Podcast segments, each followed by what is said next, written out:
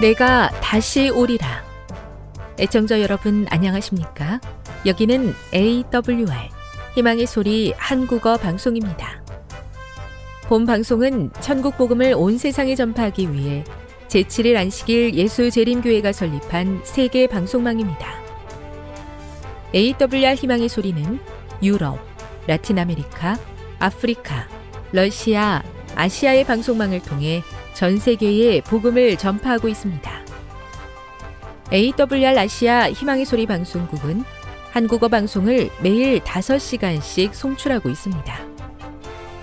희망의 소리 방송은 인터넷과 스마트폰을 통해서도 언제나 청취하실 수 있습니다. 들으실 수 있는 인터넷 주소는 awr.org입니다. 유튜브로는 AWR 코리아로 검색하시면 됩니다. 이 시간 희망의 소리 한국어 방송과 함께 보람있고 유익한 시간 되시기 바랍니다. 내가 다시 오리라. 여기는 AWR 희망의 소리 한국어 방송입니다. 주파수 안내입니다. 괌에서 송출하는 우리 방송은 한국 표준시로 밤 9시에 9895kHz로 밤 11시에 9800kHz로 다음날 오전 6시에 9695kHz로 각각 1시간씩 방송하고 있습니다. 우즈베키스탄에서 송출하는 우리 방송은 한국 표준시로 밤 10시에 15,670kHz로 타지키스탄에서는 밤 9시에 15,505kHz로 송출하고 있습니다. 애청자 여러분의 많은 청취 바랍니다.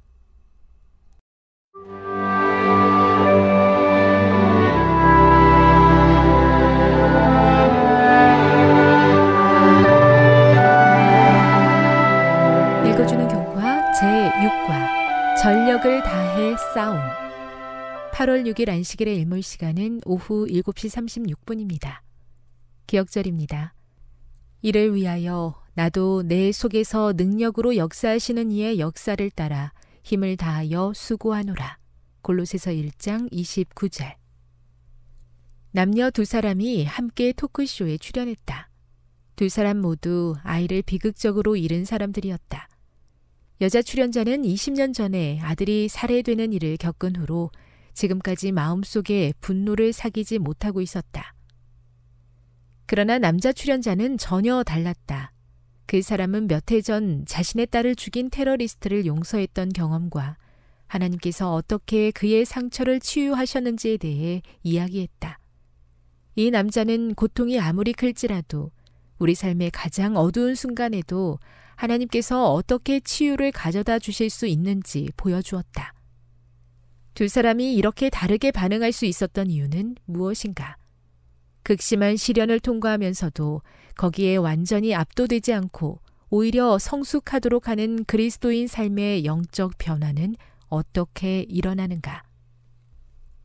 이번 주 학습 포인트입니다.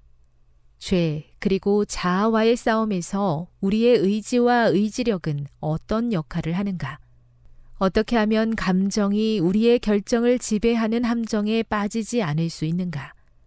우리는 왜 시련을 당할 때 포기하지 않고 끝까지 견뎌야 하는가? 학습 목표입니다. 깨닫기. 하나님의 뜻에 순종하며 살기 위해 매일의 삶 속에서 내가 해야 할 일이 있음을 깨닫는다. 느끼기. 시련을 견디고 성숙한 그리스도인으로 거듭날 수 있도록 도우시는 하나님의 은혜에 감사한다. 행하기. 하나님의 말씀에 의지하여 단호한 결심과 끝까지 포기하지 않는 인내로 시련을 견뎌낸다. 다음의 내용을 안교 소그룹 시간에 함께 토의해 보십시오. 1. 나쁜 습관을 고치기 위해 노력해 본 경험이 있습니까? 2. 성령께서 우리를 위해 하시는 일에는 어떤 것들이 있습니까? 3. 바울은 하나님의 역사와 인간의 노력의 관계를 어떻게 설명하고 있습니까? 4. 순간적인 감정에 휘둘려 잘못된 선택을 했던 예를 성경에서 찾아보십시오. 5. 마태복음 5장 29절에서 예수님께서 주신 말씀의 참된 의미는 무엇입니까? 6. 예수님과 씨름했던 야곱의 경험을 통해 우리가 배워야 할 중요한 교훈은 무엇일까요? 7. 보다 더 성숙한 그리스도인으로 거듭나기 위해 시련을 대하는 우리의 태도가 어떻게 변해야 할까요? 결론입니다. 성령님께서는 죄를 보여주실 수는 있지만 우리로 하여금 억지로 회개하도록 하실 수는 없습니다. 그러므로 우리는 하나님께서 주시는 힘에 힘입어 죄와의 싸움에서 승리하기 위해 끊임없이 노력해야 합니다. 감정이 아니라 하나님의 말씀에 의지하여 단호한 선택과 인내를 통해 시련을 극복한다면 성숙한 그리스도인으로 거듭날 수 있습니다.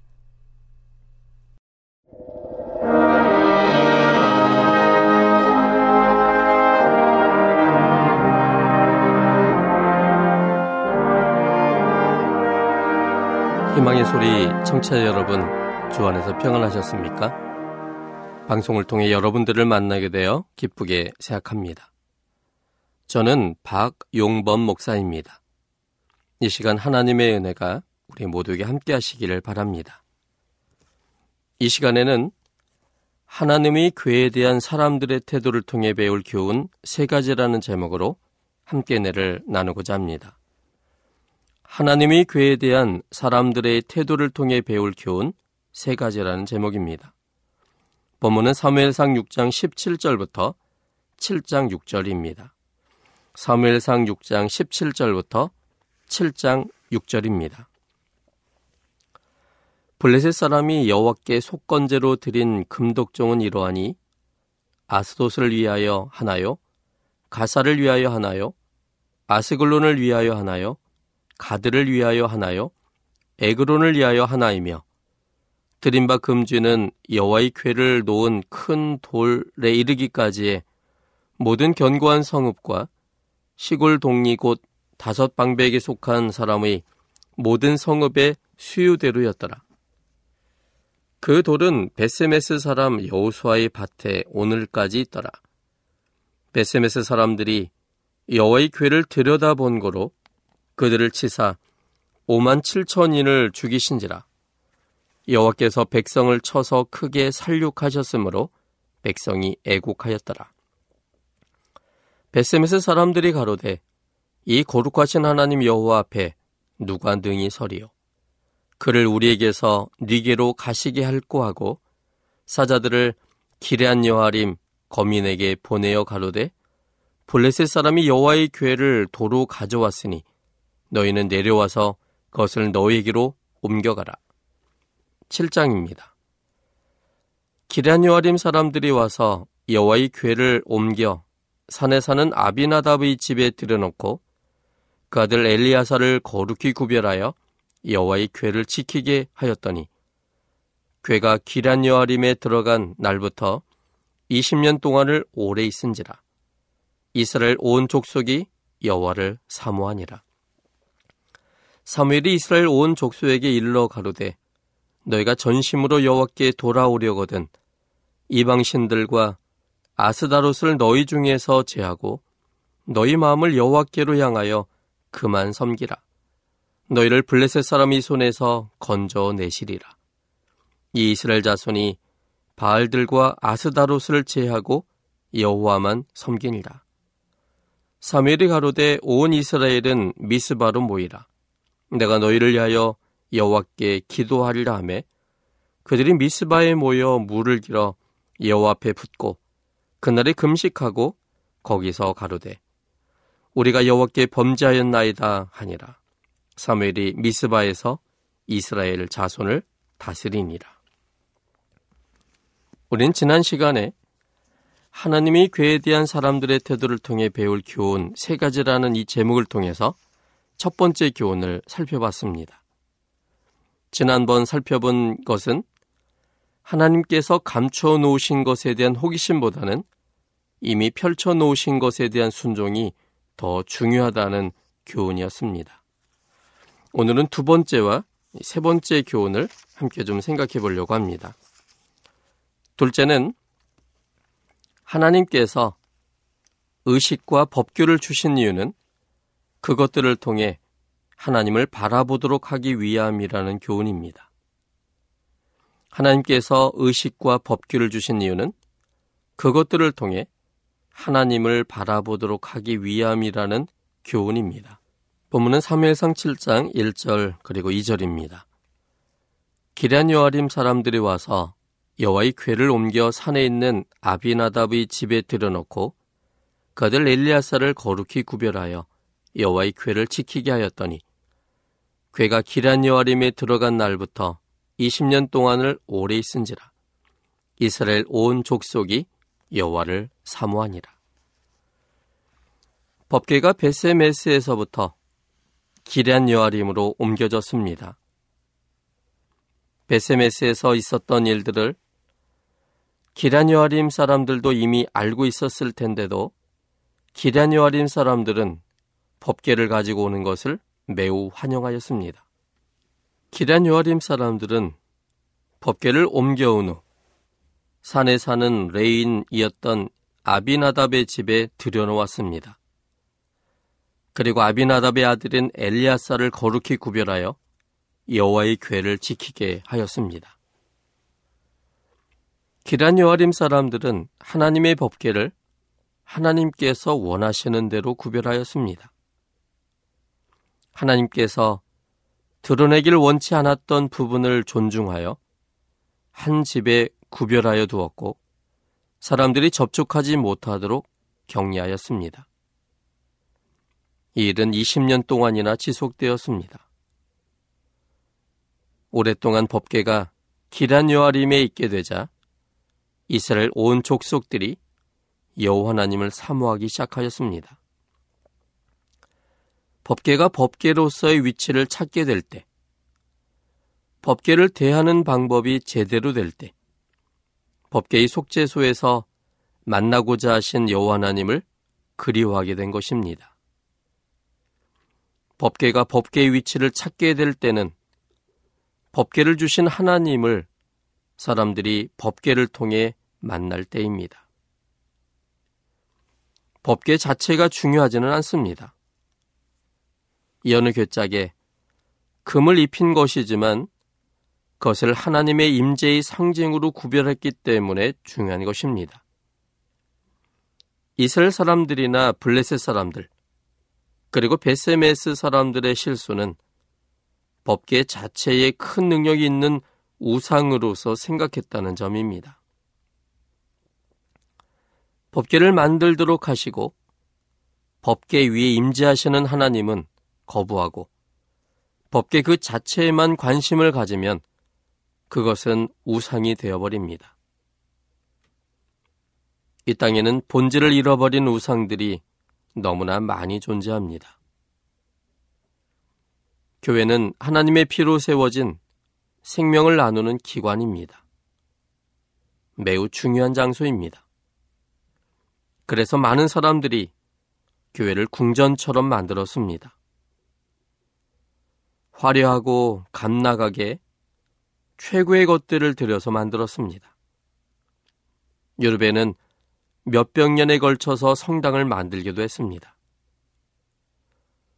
교회를 단장하고 멋지게 만드는 일은 매우 중요한 일이지만 교회의 본질을 망각하고 외적인 치장에만 경쟁적으로 집중한다면 그것은 매우 잘못됐을 뿐만 아니라 마침내 그 교회 자체가 우상이 되어버립니다. 실제로 현재 유럽의 거대한 성당들은 관광객들만 드나들 뿐입니다. 교회가 중요한 이유는 교회가 제시하는 하나님 때문입니다. 교회를 통해 하나님의 사랑을 보게 되고 하나님께 대한 믿음으로 생명을 나누는 곳이기 때문에 교회가 중요한 것입니다. 이를 위해 교회가 크고 멋지면 더욱 효과적이겠지만 그것이 지나쳐서 주객이 전도되면 그것은 마침내 우상이 되어버립니다. 성수의 매우 복잡한 의식과 법규 등은 하나님을 더욱 잘 드러내기 위해서였습니다. 십계명을 주신 이유 중 하나는 하나님의 품성의 사본인 십계명을 통하여 하나님의 사랑의 품성을 바라보게 하기 위해서입니다. 십계명은 거룩하고 선한 것이지만 그것이 나를 생명 속에 있게 하지 않고 오히려 죽어야 할 죄인임을 보여줍니다. 로마서 7장 12절 그리고 13절에 있는 말씀을 보겠습니다. 로마서 7장 12절 13절입니다. 이로 보건대 율법도 거룩하며 계명도 거룩하며 의로우며 선하도다. 그런즉 선한 것이 내게 사망이 되었느뇨? 그럴 수 없느니라. 오직 죄가 죄로 드러나기 위하여 선한 그것으로 말미암아 나를 죽게 만들었으니 이는 계명으로 말미암아 죄로 심히 죄되게 하려 함이니라. 율법은 하나님의 품성의 사본입니다. 그러므로 그 율법 자체는 하나님처럼 거룩하고 의롭고 선할 수밖에 없습니다. 그런데 그 의롭고 거룩하고 선한 그 율법이 나를 생명 속에 있게 하지 않고 오히려 그것에 비추어 보면 내가 죽어야 할 죄인임을 깨닫게 해줍니다. 율법 앞에 설 때 죄가 죄 되게 되며 스스로는 구원할 수 없음을 확신하게 됩니다. 율법 앞에서 속절 없는 죄인임을 고백함으로 나의 유일한 소망은 하나님이심을 확신하게 만드는 것입니다.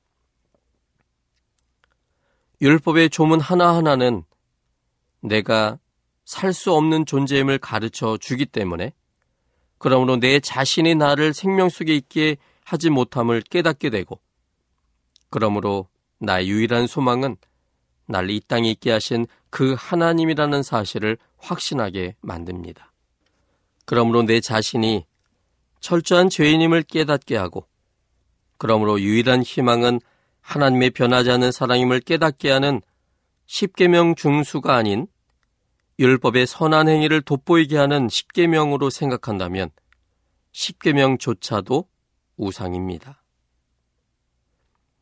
성경도 우상이 될 수 있습니다. 성경을 통하여 성경이 제시하시는 예수님을 바라보게 하는 대신에 지식의 자랑에 빠지게 하는 것이라면 성경도 우상이 되어버립니다. 이 문제는 예수님 당시에 성경을 잘 알고 있었던 사람들의 문제였습니다. 요한복음 5장 39절 그리고 40절에 있는 말씀은 이 부분을 설명합니다. 너희가 성경에서 영생을 얻는 줄 생각하고 성경을 상고하거니와 이 성경이 곧 내게 대하여 증거하는 것이로다. 그러나 너희가 영생을 얻기 위하여 내게 오기를 원하지 아니하는도다. 그 당시에 성경을 정말 잘하는 사람들이 있었습니다. 서기관들, 바리새인들, 제사장들. 이 사람들은 성경 때문에 사는 사람들이었습니다. 그래서 성경에 담긴 모든 지식을 마음속에 깊이 간직하며 사는 사람들이었습니다. 그런데 이 성경이 바로 예수님을 증거한다는 사실을 그들은 알지 못했습니다. 그들은 글자 그 자체에만 관심이 있었고 그 성경 속에 있는 지식만 관심이 있었지 그 성경을 말씀하신 하나님이나 그 말씀을 하신 하나님의 품성과는 전혀 상관도 없고 그거는 관심조차도 없었습니다. 그래서 그들은 성경을 열심히 알았지만 예수님께까지 나가지는 못했습니다. 그래서 예수님 당시에 예수님과 늘 대척 관계 속에 있었던 사람들은 성경을 잘 아는 사람들이었습니다. 근데 놀라운 것은 예수님의 또 다른 이름이 말씀이었다는 사실입니다. 요한복음 1장 1절 그분의 이름은 말씀이었습니다. 말씀이신 분이 이 땅에 오셔서 말씀하실 때 말씀을 글씨로만 알고 있었던 사람들에 의해서 배척당했습니다. 정말 이해하기 어려운 모습입니다. 말씀이신 분이 말씀으로 이야기했을 때 말씀만 하는 사람들은 그 말씀이신 분을 배척했다는 사실입니다. 그들은 성경의 유일한 주인공인 예수님을 개인의 구주로 받아들이는 대신에 자신의 지식의 자랑으로 빠지게 됐고 자신이 가진 지식 때문에 그 지식을 말씀하신 예수님을 거절하게 된 것입니다. 그들에게 성경은 우상일 뿐이었습니다. 자녀들도 우상이 될 수 있고 배우자도 우상이 될 수 있습니다. 하나님이 그 중심에 놓이지 않으면 모든 것이 변질되는 우상이 될 수 있습니다. 기란 여 아림에서 법계가 20년간이나 머물 수 있었던 이유는 기란 여아린 사람들이 법계를 통해서 여호와 하나님을 보았기 때문입니다. 우상 숭배에 빠지지 않고 여호와 하나님께 대한 믿음을 회복했기 때문에 법계도 귀한 성물이 된 것이었습니다. 우리의 신앙생활 중 모든 의식들과 법규, 율법, 성경 등 모든 것들이 의미하는 하나님과 하나님의 품성에 초점을 맞춘 신앙이 되어야 합니다. 그렇게 할 때 하나님 안에서 모든 것들이 의미를 갖게 되고 그런 것들이 생명 속에 있게 하는 도구들이 됩니다. 셋째는 하나님께서 우리와 함께 거하시게 하기 위해서는 마음의 변화와 개혁이 있어야 한다는 교훈입니다. 하나님께서 우리와 함께 거하시게 하기 위해서는 마음의 변화와 개혁이 있어야만 한다는 교훈입니다. 본문 3회상 7장 3절부터 6절까지 있는 말씀입니다. 사무엘이 이스라엘 온 족속에게 일러 가로되 너희가 전심으로 여호와께 돌아오려거든 이방 신들과 아스다롯을 너희 중에서 제하고 너희 마음을 여호와께로 향하여 그만 섬기라. 너희를 블레셋 사람이 손에서 건져내시리라. 이 이스라엘 자손이 바알들과 아스다롯을 제하고 여호와만 섬기니라. 사무엘이 가로되 온 이스라엘은 미스바로 모이라. 내가 너희를 위하여 여호와께 기도하리라 하매 그들이 미스바에 모여 물을 길어 여호와 앞에 붓고 그날에 금식하고 거기서 가로되 우리가 여호와께 범죄하였나이다 아니라 사무엘이 미스바에서 이스라엘 자손을 다스리니라.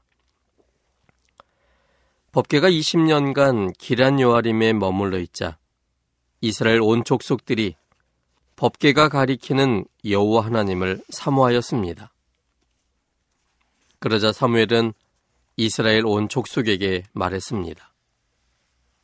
이방 신들과 아스다롯을 너희 중에서 제하고 너희 마음을 여호와께로 향하여 그만 섬기라. 여기서 사무엘은 두 가지를 강조한 것이었습니다. 첫째는 개혁이었습니다. 두 번째는 마음의 변화였습니다.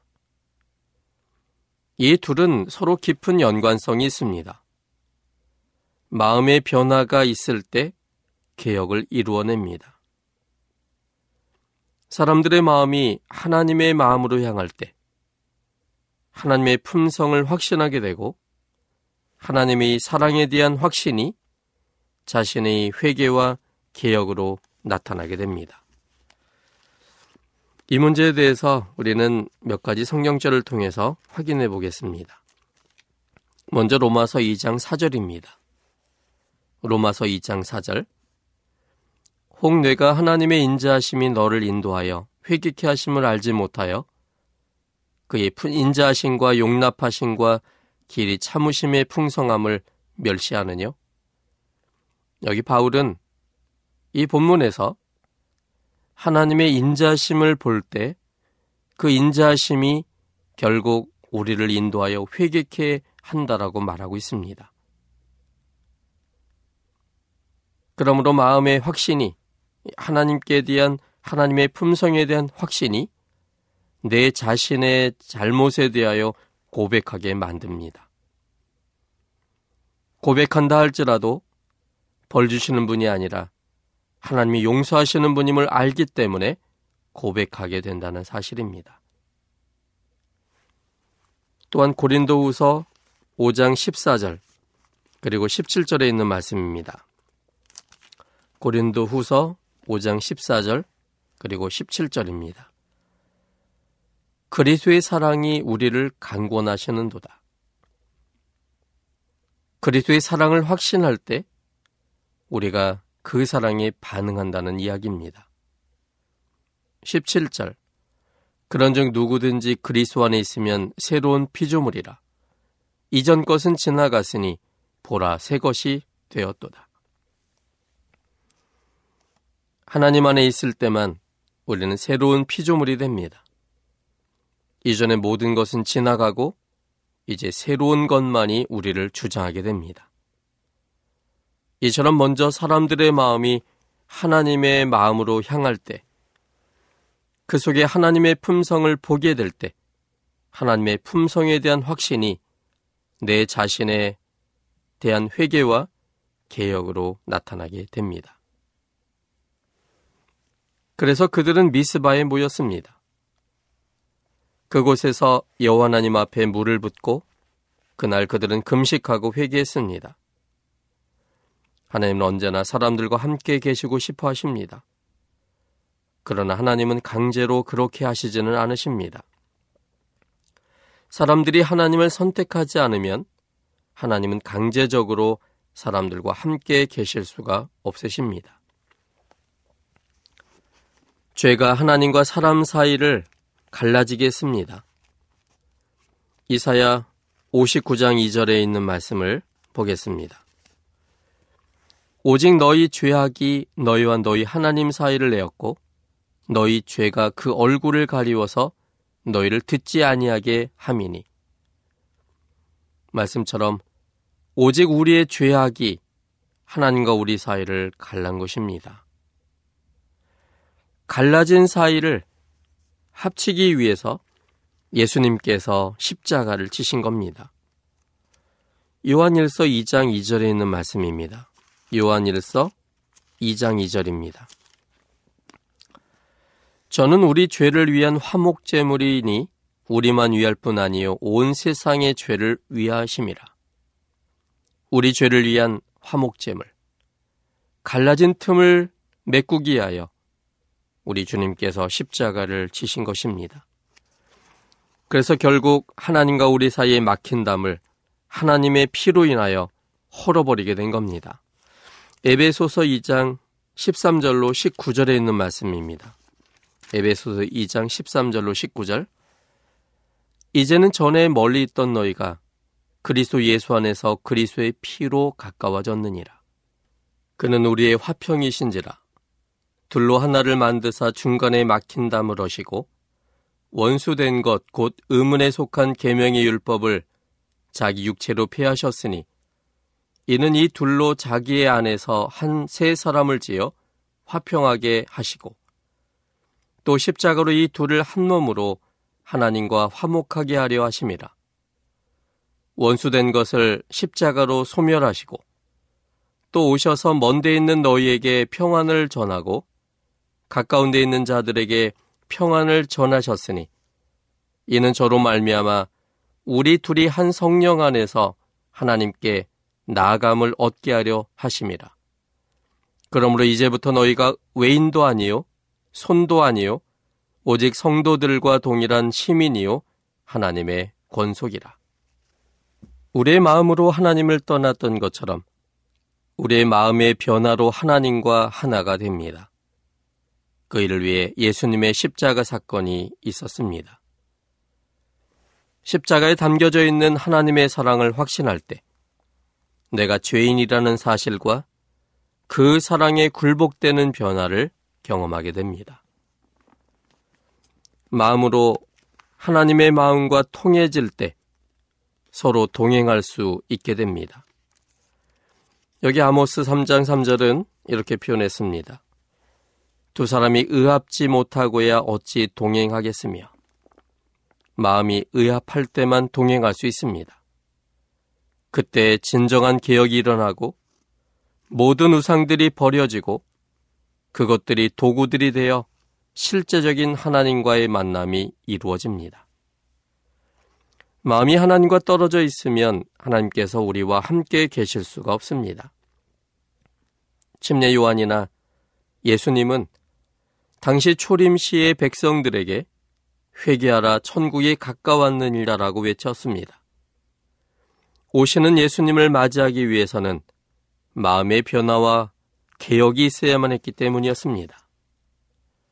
마찬가지로 하나님을 영접하는 일이나 재림을 위해서도 하나님과 마음이 합쳐지기 위해 돌이키는 일이 필요합니다. 여기 아모스 4장 12절에 있는 말씀을 보시면 그러므로 이스라엘아 내가 이와 같이 내게 행하리라 내가 이것을 내게 행하리니 이스라엘아 내 하나님 만나기를 예비하라 아모스 선지자는 이스라엘 백성들에게 호소하기를 내 하나님 만나기를 예비하라고 그렇게 말했습니다. 하나님을 만나기 위하여 해야 될 일이 아모스 5장 18절부터 24절에 있는 말씀에 있습니다.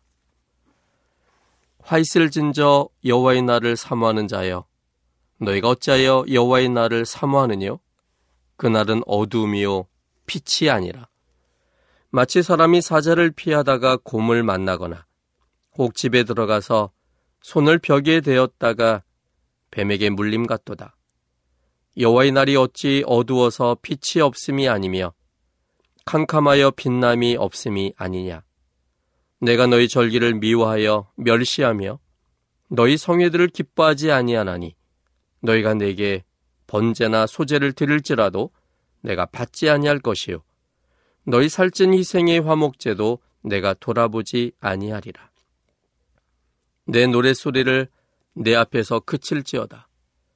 내 비파 소리도 내가 듣지 아니하리라. 오직 공법을 물같이 정의를 하수같이 흘릴지어다.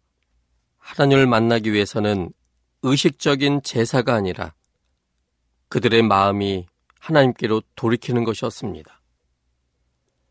하나님의 사랑을 깨닫고 마음의 변화를 가져오고 개혁할 때 하나님은 우리와 함께 계실 수 있으십니다. 하나님께서 함께 계시면 모든 것은 긍정적이 됩니다. 하나님의 괴를 대하는 사람들의 태도와 그 결과를 보면서 우리는 세 가지의 교훈을 얻게 되었습니다. 첫째는 하나님께서 감추어 놓은 것에 대한 호기심보다는 이미 펼쳐 놓으신 것에 대한 순종이 중요하다는 사실이었습니다. 두 번째는 하나님께서 의식과 법규를 주신 이유는 그것들을 통해 하나님을 바라보도록 하기 위함이었습니다. 세 번째는 하나님께서 우리와 함께 거하시게 하기 위해서는 마음의 변화와 개혁이 있어야 한다는 교훈이었습니다. 하나님의 품성에 대한 확신이 우리의 신앙의 초점이 되어야 하고 그것이 하나님과 더불어 사는 방법이며 승리와 행복의 이유가 됩니다. 하나님을 마음으로 확신하는 사람들이 되기를 바랍니다. 하나님을 마음으로 확신하기 위하여는 하나님이 누군가를 아셔야만 합니다. 하나님의 품성을 보아야만 합니다. 하나님을 볼 때에 사랑이신 하나님의 품성을 확신하게 되고 그것은 변화와 개혁의 삶이 되게 할 것입니다. 하나님을 마음으로 확신하여 변화와 개혁의 삶을 통하여 하나님께 더욱 영광을 돌리는 삶이 되시기를 바랍니다. 지금 여러분께서는 AWR 희망의 소리 한국어 방송을 듣고 계십니다.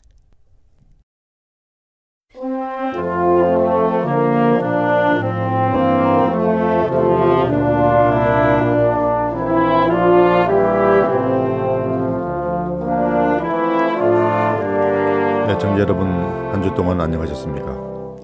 한국연합회 성경연구소장 임봉경 목사입니다. 예, 오늘 또 여러분에게 동일하신 하나님의 놀라우신 사랑과 예수 그리스도의 은혜와 진리의 성령의 감동하심이 함께 하시길 바랍니다.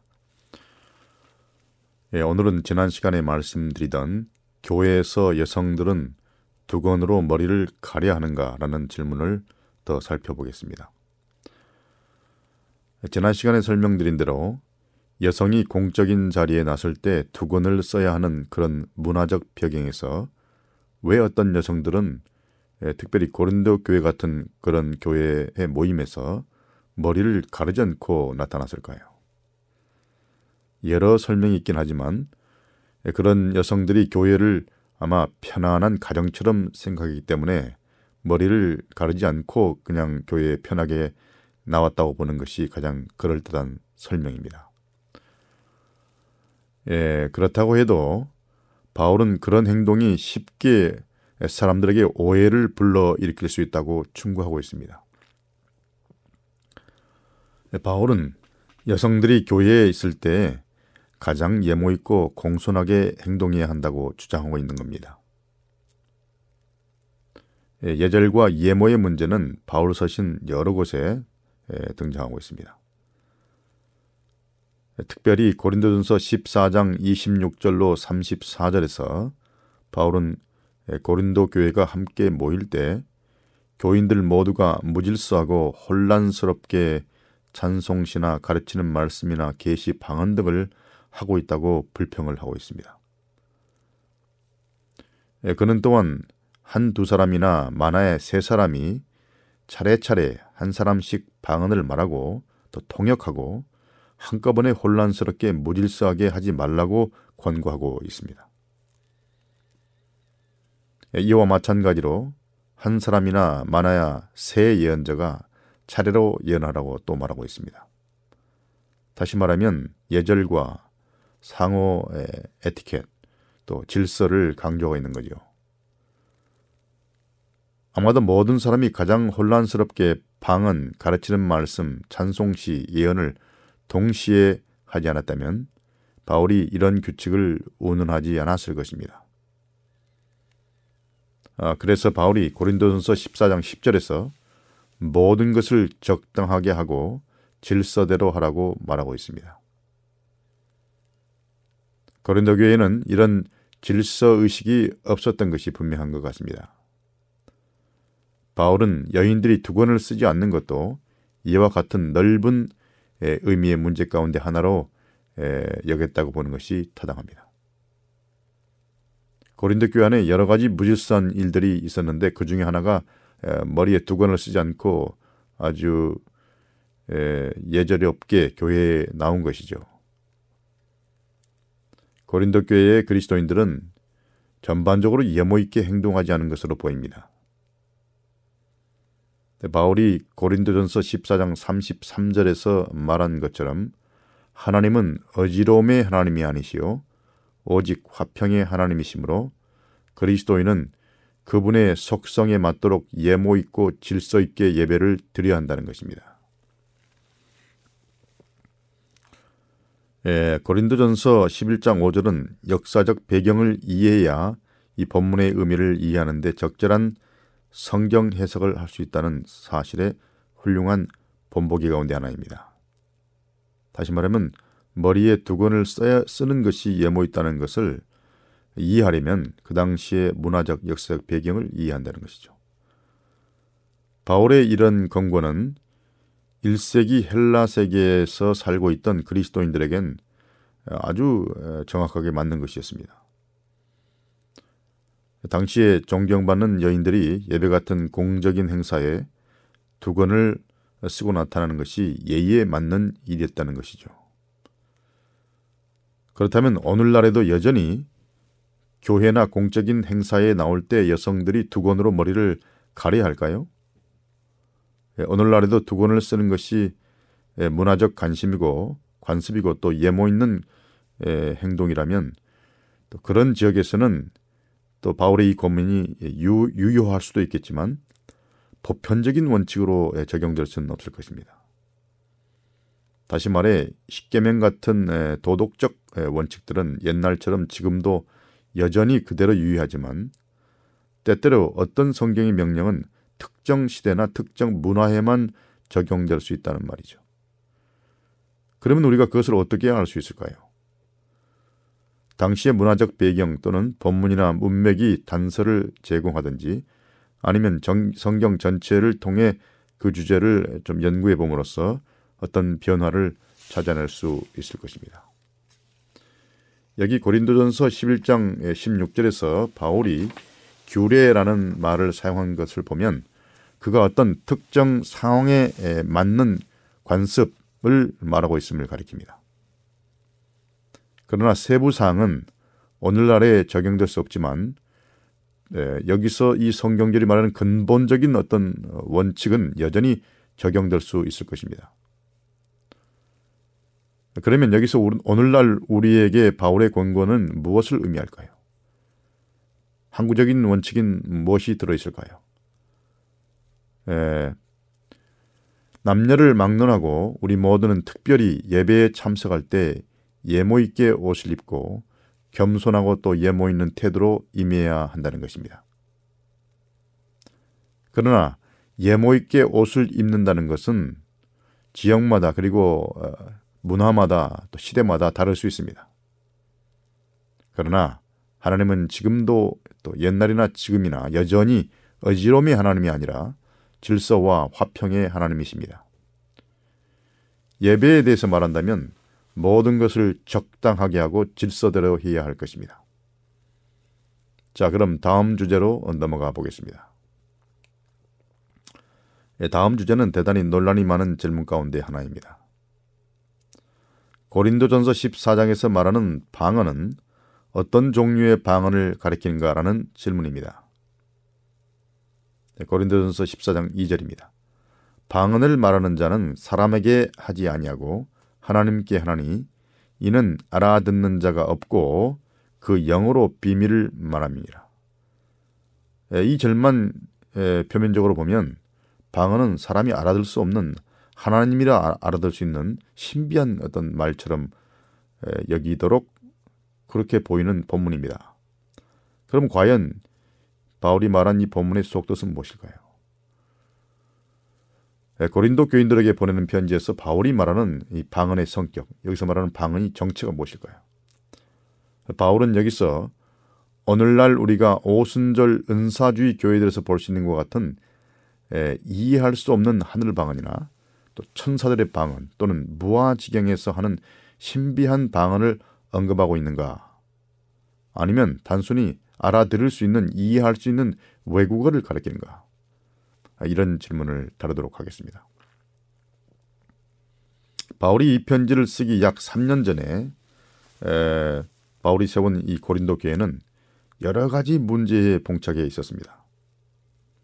이를테면 교회당 내의 파당 사이의 분쟁 문제, 심각한 성적 부도적, 부도적 문제, 신자 사이의 법정 소송 문제, 또 결혼과 이혼 문제, 우상에게 바친 음식을 먹느냐 마느냐 하는 문제, 또 공중 예배에서 여성들의 부적절한 행동과 관련된 문제, 지난 시간에 다뤘죠.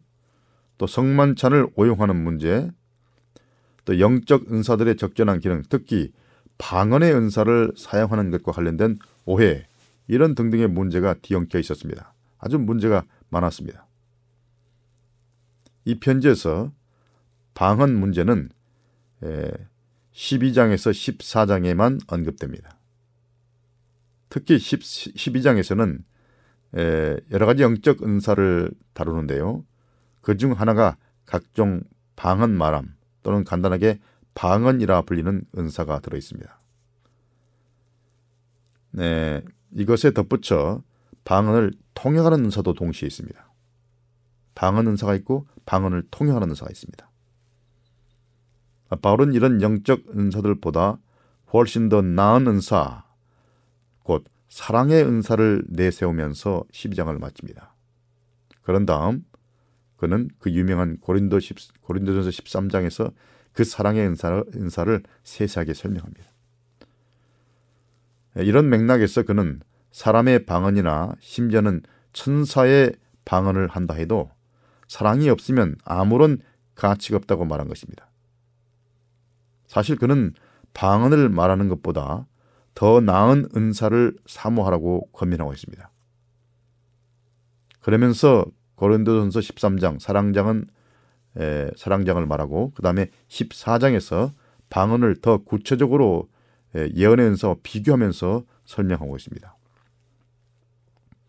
사실 방언은 예언보다 더 낫지 못하다는 식으로 논리를 펴고 있습니다.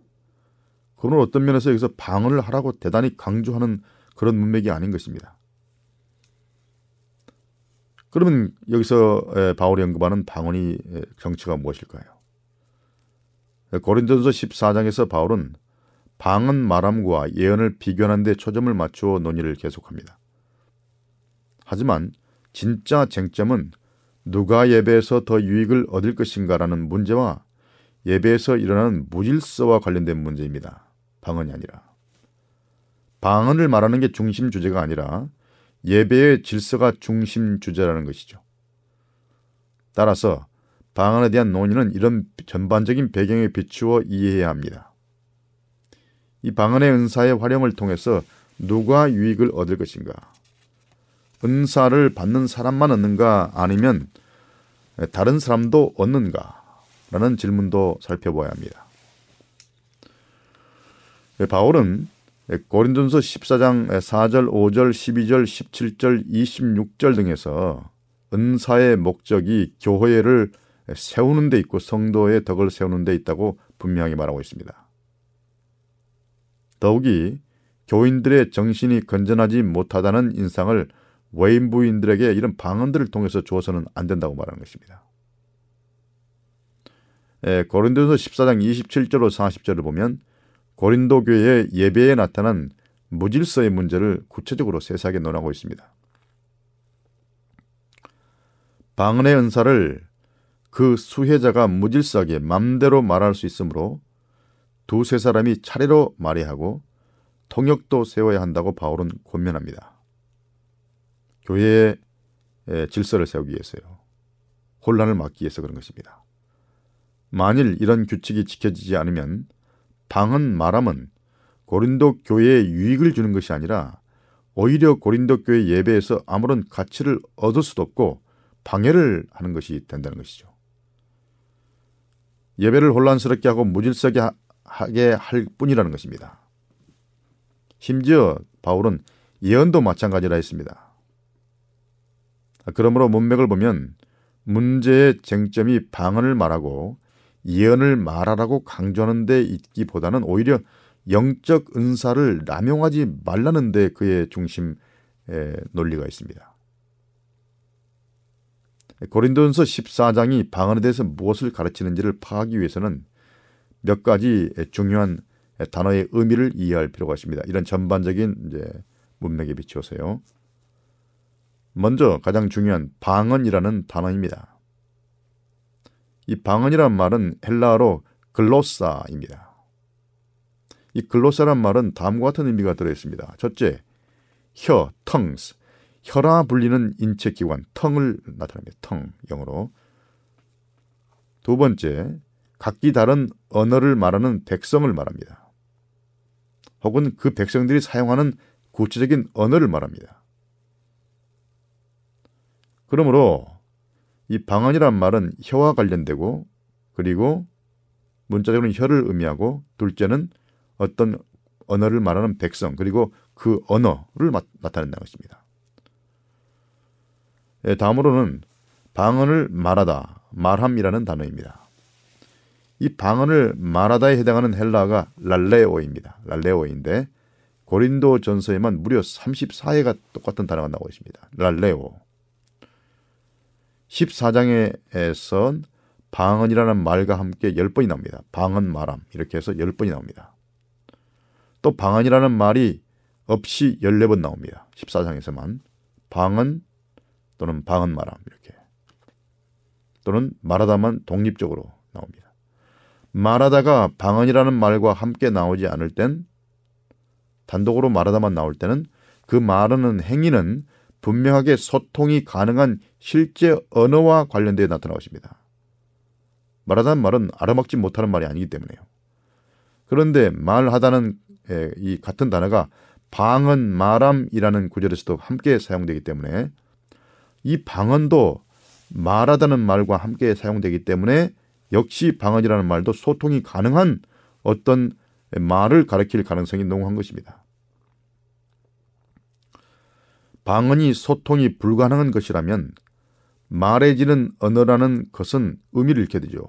방언 말하면 알아먹는 어떤 언어를 말하는 것이지 못 알아먹는 말을 말한다는 것이 아니라는 것이죠.